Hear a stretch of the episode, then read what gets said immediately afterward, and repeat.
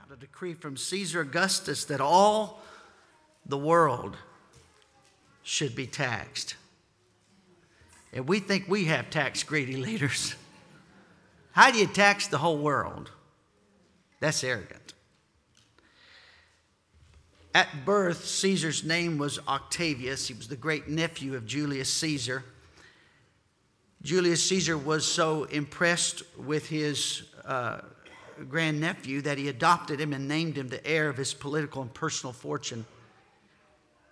When Julius Caesar was assassinated, Octavius became emperor and he was dubbed uh, Caesar Augustus, which comes from the word august or honorable, as a compliment to his own greatness.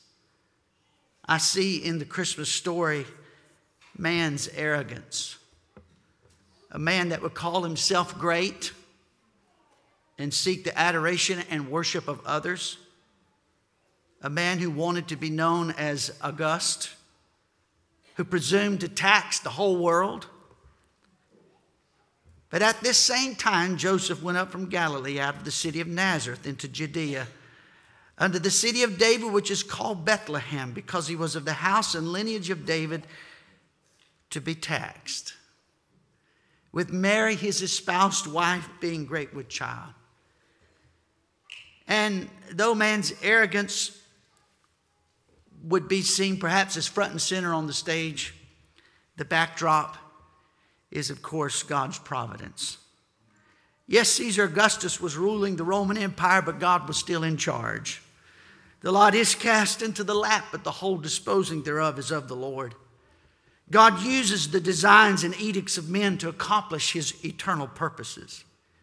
In Joseph's life, for example, God used the jealousies of his brothers, their murderous plot, a deal with a Midianite slave trader and a jilted seductress to bring Joseph to the place of God's choosing and prepare him for God's purposes.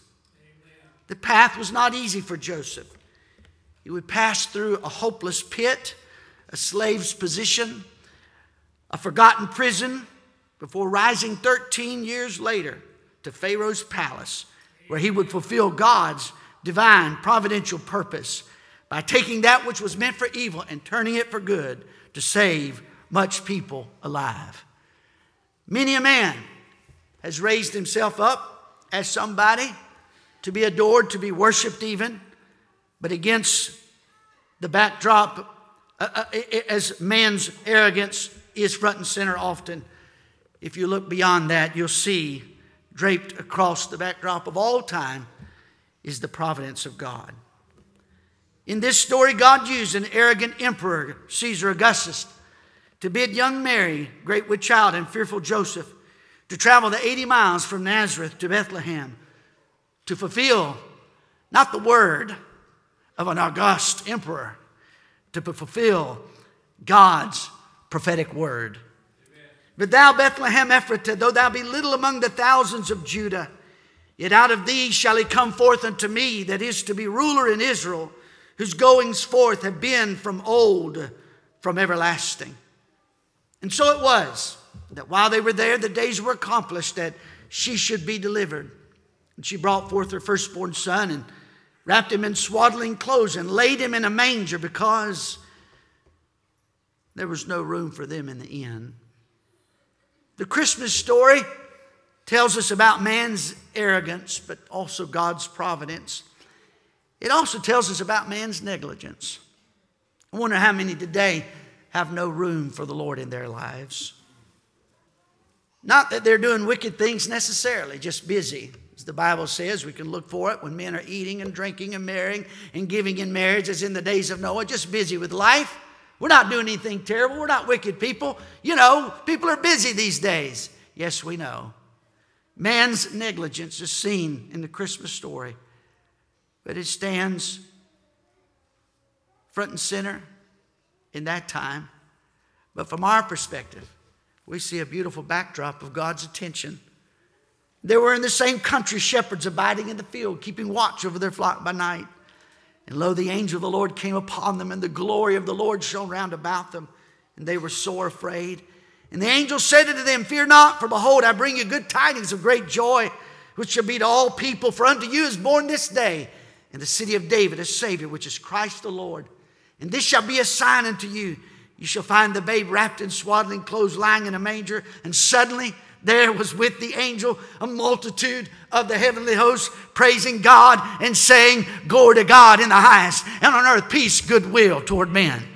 While the innkeeper had no room, and, and while all uh, uh of, uh, uh, of the little town of Bethlehem was preoccupied with the business affairs of the day and the accounting and the taxation and, uh, and, uh, and, and, and uh, enumerating of the people, God opened up heaven and shone some spotlights down from heaven and gathered some angels and an angelic choir and said, Hey, look right down there. Something important is happening in Bethlehem. In the Christmas story, we see man's arrogance and God's providence and man's negligence and God's attention. We see a little further into the story man's cruelty. The Bible says the kings of the earth do set themselves against him, and such did Herod, who fancied himself a great man. Nebuchadnezzar tried it when he threw the Hebrew boys in the furnace of fire. Daniel's jealous detractors tried it when they conspired and flattered and succeeded to have him thrown to hungry lions. Haman tried it when he built the gallows for Mordecai and orchestrated what he thought was going to be the genocide of God's chosen people. And Herod, vile, ruthless, wicked, depraved, arrogant Herod tried it when he ordered the death of all male children two years and under. Nebuchadnezzar thought himself great. But after seven years of madness, he wrote these words Mine eyes I lifted up unto heaven. And mine understanding returned unto me. And I blessed the Most High, and I praised and honored him that liveth forever, whose dominion is an everlasting dominion. and his kingdom is from generation to generation, and all the inhabitants of the earth are reputed as nothing, and he doeth according to his will in the army of heaven and among the inhabitants of the earth, and none can stay his hand. Now I, Nebuchadnezzar, praise and extol and honor the King of heaven that the Most High ruleth in the kingdom of men and giveth it to whomsoever he will. Only hours after wicked Haman completed the construction of 75 foot high gallows. Who needs that 75 foot high gallows? Except to try to make a spectacle. God made a spectacle of him. Hours after Haman completed the construction of 75 foot high gallows, it was his neck and not Mordecai's around which the freshly tied noose was being tightened. Then he knew that the Most High ruleth in the kingdom of men and giveth it to whomsoever he will. And when Herod lifted up his eyes in the torments of hell, he too knew that the Most High ruleth in the kingdom of men and giveth it to whomsoever he will. And so we see so often here in the confines of time, man's cruelty seems center stage.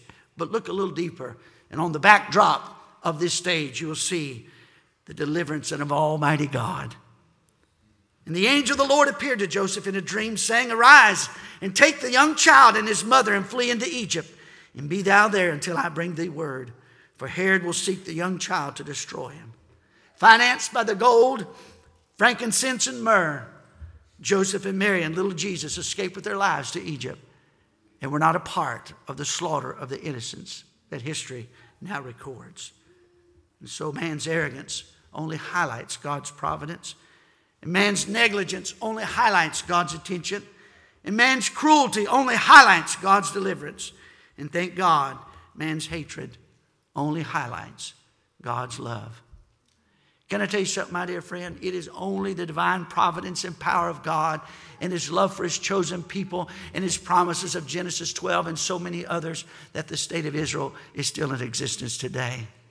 The hatred for God's chosen people is on front and center stage today the hatred for those who brought to us the Christ child. God told Abraham, In thee all the families of the earth shall be blessed. That was true in that the Jewish people have given us the precious word of God. That was true in the fact that Jesus Christ would come of the tribe of Judah down through the house of David and be born to a virgin named Mary and reared by uh, Joseph. And in fulfillment of those prophecies, God's uh, love is manifested in this little child, this little baby in a manger manger, God, a man's hatred is seen front and center stage. But look beyond that, dear friend, and you'll see draped over all the events of mankind the love of God, the love of God extended to us all. God, I assure you, is carrying out his eternal purposes. He has tonight a plan of redemption for all those who humbly bow alongside the shepherds and wise men of old. Do you see him in the manger tonight? The babe of Bethlehem. Look closely at the baby. He's not just another baby stuck in a stall somewhere because they didn't have room for him. He is the Lamb of God. He's the Lamb slain from the foundation of the world. He's the Lion of the tribe of Judah. He's the bright and morning star. He's the Savior. He's the Christ. He's the eternal one. He's King of kings and He's Lord of lords. He came to Bethlehem the first time. He's coming in the clouds the next time. And after that, He's coming on a white horse. John said, I saw heaven open, and behold, a white horse. And he that sat upon him was called faithful and true. And in righteousness he doth judge and make war. His eyes were as a flame of fire, and on his head were many crowns. And he had a name written that no man knew but he himself. And he was clothed with a vesture dipped in blood, and his name is called the Word of God. And the armies which were in heaven followed him upon white horses, clothed in fine linen, white and clean. And out of his mouth goeth a sharp sword, that with it he should smite the nations, and he shall rule them with a rod of iron. And he treadeth out the winepress of the fierceness and wrath of Almighty God. And he hath on his vesture and on his thigh name written, King of Kings and Lord of Lords. So let this mind be in you, which was also in Christ Jesus, who being in the form of God, thought it not robbery to be equal with God, but made himself of no reputation, took upon him the form of a servant, and was made in the likeness of men. And being found in likeness, eh, being found in fashion as a man, he humbled himself and became obedient unto death, even the death of the cross.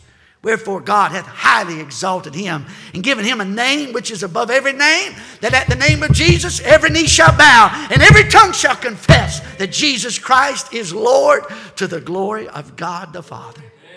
Amen. Man's arrogance, man's hatred, man's cruelty, man's negligence are all part of the Christmas story. But there was a lot more going on that night in Bethlehem that beautiful silent night. Would you bow your heads for a moment?